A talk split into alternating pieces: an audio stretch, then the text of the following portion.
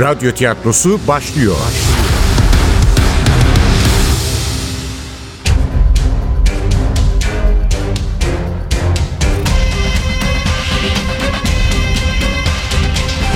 Sultanı Öldürmek 17. Bölüm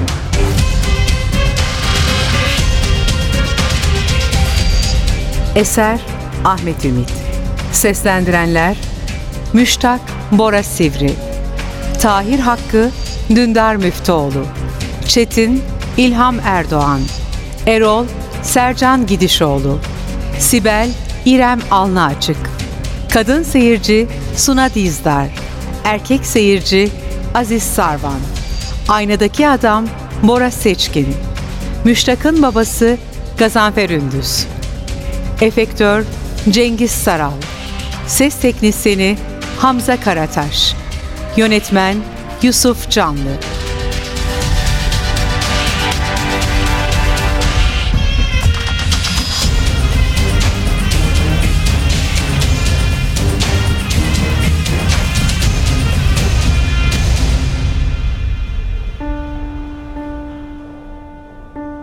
Nusret'i sapında Fatih'in tuğrasının bulunduğu bir mektup açacağıyla öldürdüğünü biliyoruz.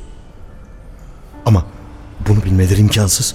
Çünkü mektup açacağını dün gece Marmara'nın derin sularına gömmüştüm. Bir dakika, bir dakika. Ya Nusret'i öldürdükten sonra yani hala kendimde değilken evden ayrıldığımda şimdi odamı alt üst eden bu insanlar daireye girip cesedi buldularsa... Kuşkusuz Nusret'in boynuna saplanmış mektup açacağını da görmüşlerdir. Birden odamın kapısının hala açık olduğunu fark ettim. Tıpkı Nusret'in evinde olduğu gibi panik içinde kapıya yöneldim. Ama kapatmadan önce duraksadım. Odamın talan edilmesini, özel hayatıma yapılan bu tecavüzü üniversite idaresine bildirmeyecek miydim? Bir soruşturma açılmasını istemeyecek miydim? Elbette bildiremeyeceksin aptal. Sen artık sırları olan bir adamsın. Seni ömür boyu hapse götürecek sırları olan bir adam. Sus ve kapını kapat. Ne diyebilirdim ki? Doğru söylüyordu. Hemen kapattım kapımı. Döndüm. Masanın üzerine saçılan kağıtları toplamaya, dosyaları yeniden dolaplara yerleştirmeye başladım. Aklım hala ikinci Bayezid'deydi. İkinci Murat'tan Fatih'in en büyük şehzadesine nasıl gelmiştik? Neyin peşindeydi bu adamlar? Adamlar değil. Adam. İyi de kim? Yahu sen sahiden alıklaştın. Kim olacak? Tabii Sezgin. Sezgin? Tamam, mantıklı. Diyelim ki bunları yapan o aç gözlü yeğen.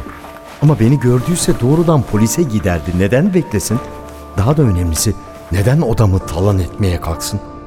Böyle bir zahmete girmesine gerek yoktu ki. Hiçbir cinayet göründüğü kadar basit değildir. Aynadaki adam değil. Hafızama yapışıp kalmış olan babam konuşuyordu şimdi de. Dedektifin görevi o basitmiş gibi görünen nedenin ardındaki çetrefil hakikati bulmaktır. O sebepten bütün detayları ama istisnasız bütün detayları etüt etmek zorundadır. Zihnimi kemirip duran aynadaki psikopatla polisiye müptelası babamı derhal kovdum zihnimin saydam toprağından. Hala bir yerlerde varlığını koruduğuna inandığım sağduyuya sığınmak istedim. Çantamı kaldırıp iskemleye yerleştim. Bilgisayarımın tuşlarına dokunarak mantıklı bir iş yapmaya başladım. Odama girenler bilgisayarımda en son neleri aramışlardı? Dokunduğum tuş isteklerimi ekranda sıralamaya başladı. İlk arama Fatih Sultan Mehmet. İkinci arama Sadrazam Çandarlı Halil.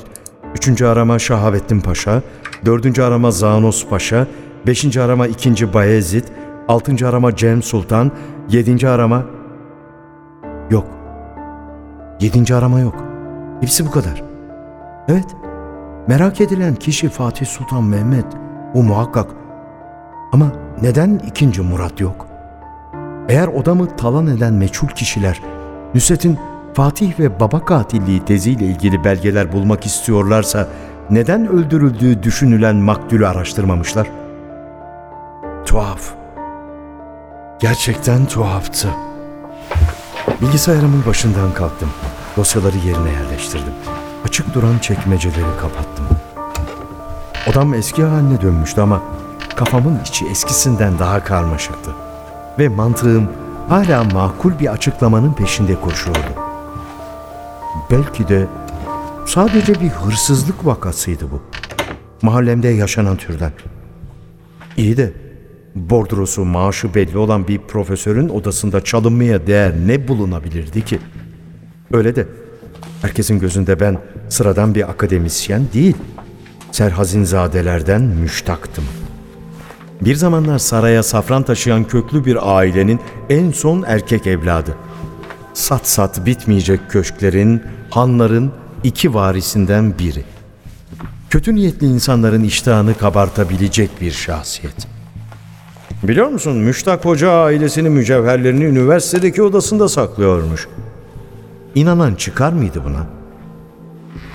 Bırak annemin mücevherlerinin olmasını, böyle değerli ziynet eşyalarının üniversite odalarında saklanacağına kim kani olurdu? Mesela Ramiz. Üç çocuk okutuyor. O maaşla beş kişilik aileyi geçindirmesi mümkün mü? ne yapıyorum ben böyle? Kadife kadını suçlayan teyzeme benzemeye başlamıştım. Ne güzel paylamıştı anneannem. Ondan daha fazla paranın olması onu suçlama hakkını sana vermez. Hayır, bu kadar kötü olamazdım. Hem işin içinde hırsızlar olsa bilgisayarda neden Fatih dönemini araştırsınlar? Hırsızların marifeti değil. Bu gün gibi aşikar.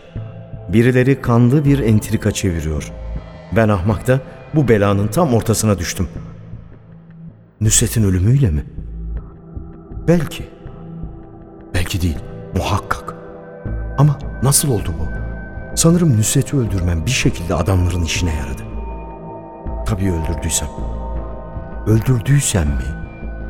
Hani emindim bu cinayeti işlediğimden?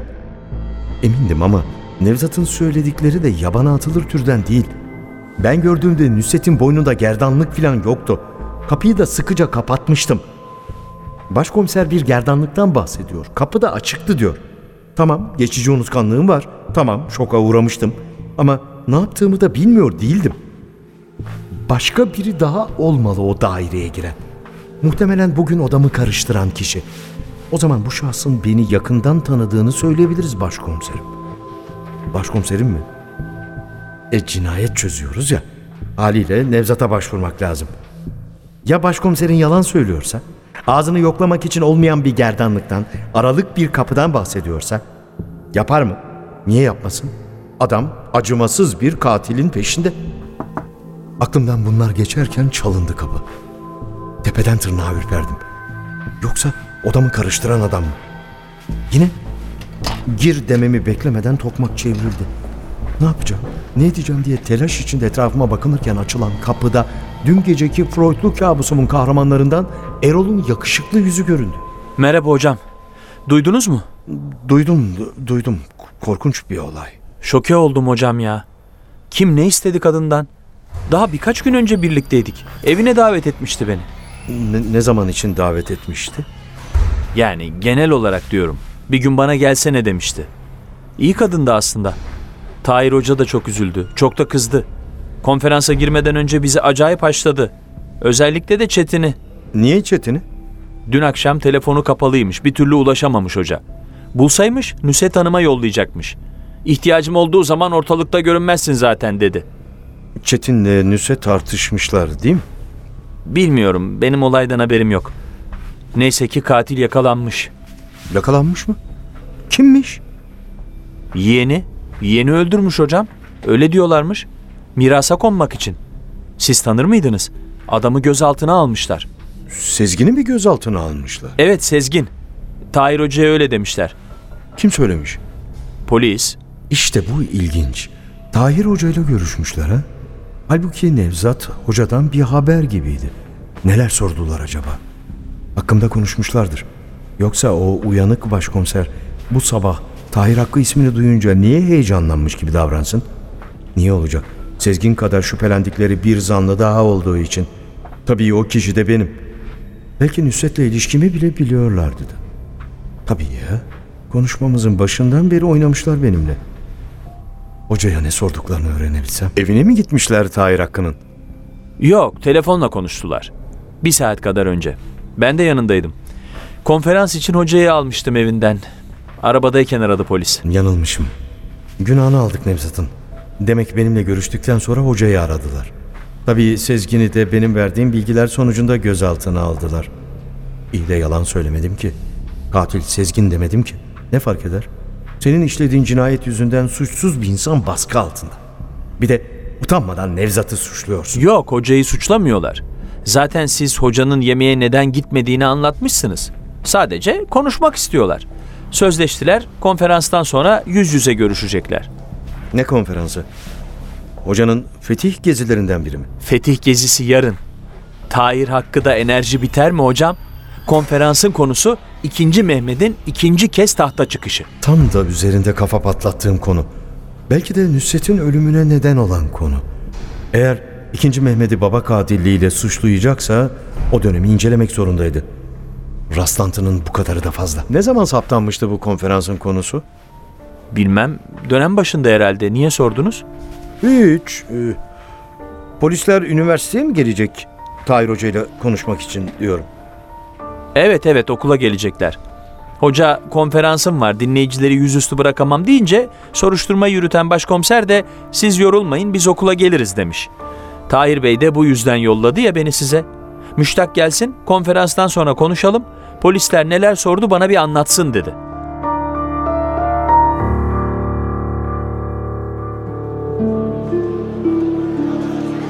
Tahir Hoca'nın her konferansında olduğu gibi içerisi tıklım tıklımdı.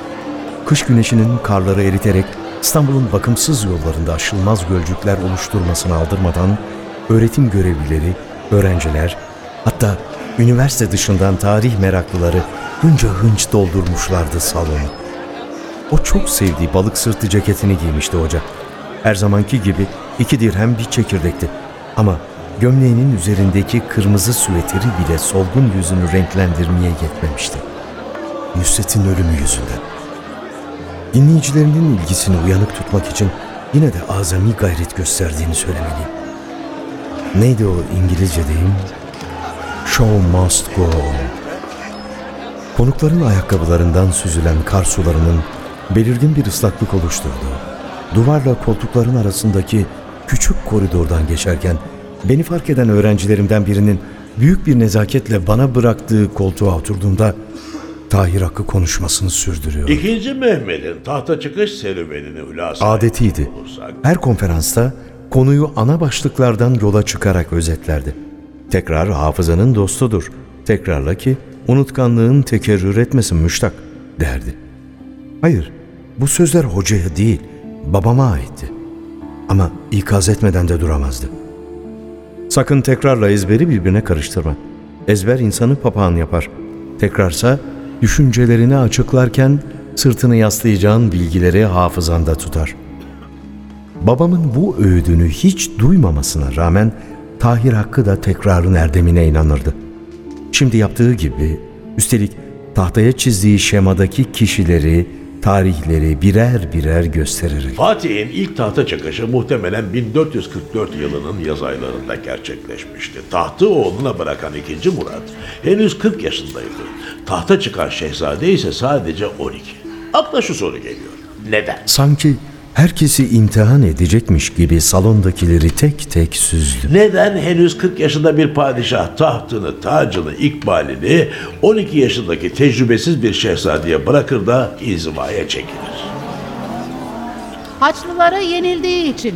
Tuna'yı yaşayan Macarlar ve Sırplar neredeyse devletin payitahtı Edirne'ye gireceklerdi. En sevdiği oğlu Alaeddin Ali öldürüldüğü için sultan bu acıyı kaldıramadı. Birincisi Murat istilacılara karşı yenilmedi hanımefendi. Sofya'yı geri aldı. Düşmanı güçlükle de olsa İzladi derbendinde durdurdu. Ama bu savaş Macarlarla Sırplara Osmanlı yenebilecekleri inancını aşıladı. Murat için daha beteri kendi uç beyleri ve Rumeli savaşçılarıyla arasının bozulmasıydı. Yani devletin içinde anlaşmazlık baş gösterdi. İkinci katkıda bulunan beyefendi nerede oturuyor göremiyorum ama ona katılıyorum. Alaaddin Ali'nin ölümü sultanı derinden sarstı. O sebepten yaşayan tek şehzadesi 2. Mehmet'i henüz 12 yaşında olmasına rağmen tahta davet etti. Amacı geri çekilmek, devletin bekası için padişahla bireyin arasını düzeltmek ve şehzadesine hayırlı bir saltanat hazırlamaktı. Bu yüzden tahtı bırakmadan batılı devletlerle bir barış anlaşması imzalamayı da ihmal etmedi. Oğlunun hazırlıksız yakalanmasını, beklenmeyen bir savaşla imtihan edilmesini istemiyordu. Genç şehzadenin Çandarlı Halil gibi dirayetli bir devlet adamının yanında tecrübe kazanmasını murad ediyordu. Ama tahtı geri aldı.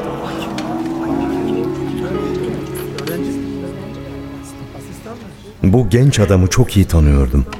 Dün geceki Freud'un Fatih çözümlemesi yaptığı kabusumun öteki aktörü Çetin'di. Hocanın en suratsız yardımcısı. Ama Tahir Hakkı'ya karşı son derece saygılıydı. Önceki iki dinleyici gibi oturduğu yerden değil, ayağa kalkmış konuşuyordu. İkinci Murat, genç şehzadesini hayal kırıklığına uğrattığı gibi kendi kararıyla da çelişkiye düştü. Tahir Hakkı'nın kalın kaşları çatıldı.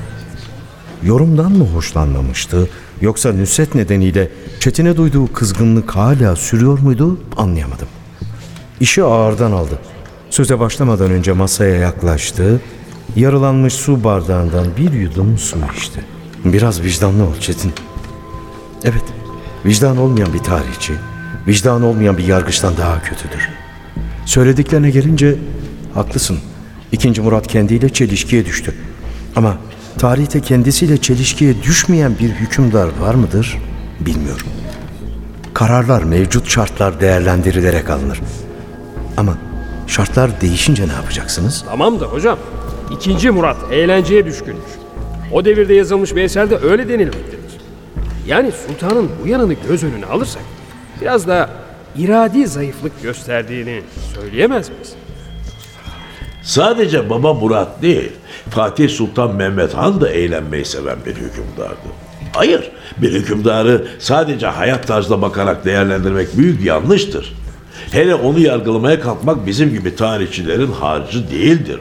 Tarihçi yargılamaz, bildiklerini kaynak göstererek nakleder. Naklederken gayet tabii kendi yorumunu da katar ama yorum başkadır, yargılamak başka. Mahkum etmekse bambaşka.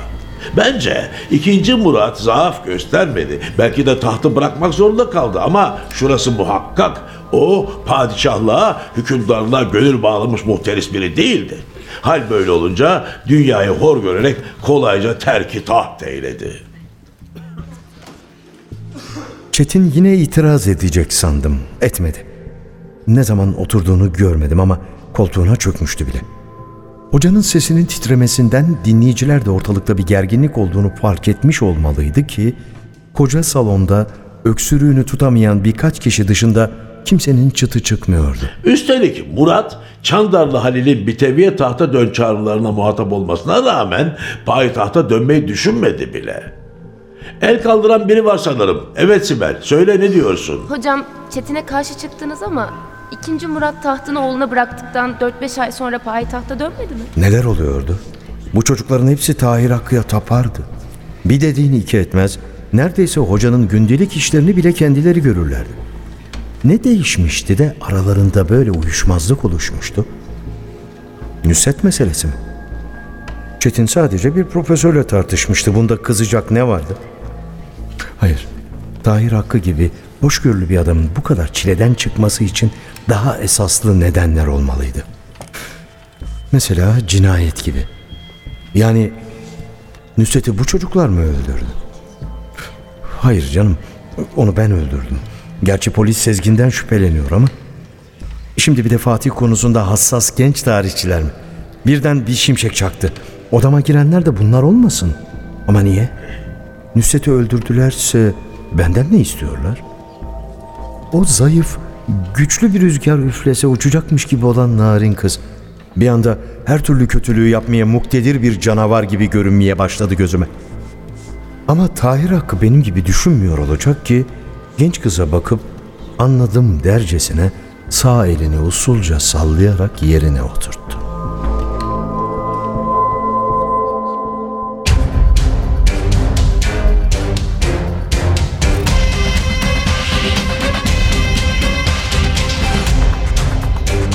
Sultanı öldürmek.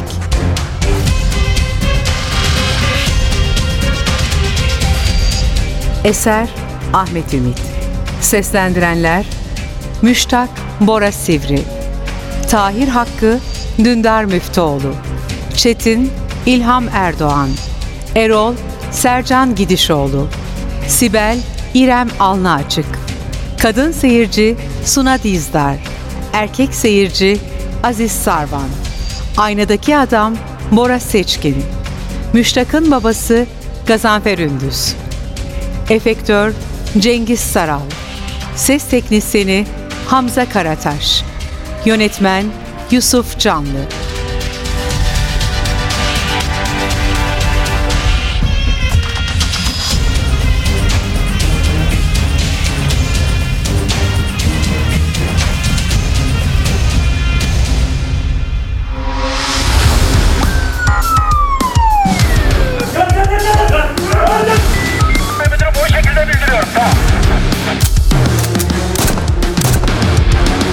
Radyo tiyatrosu sona erdi. Radyo tiyatrosu her cumartesi 11.30'da NTV Radyo'da. Kaçıranlar ve tekrar dinlemek isteyenler içinse ntvradio.com.tr'deki podcast sayfamızda.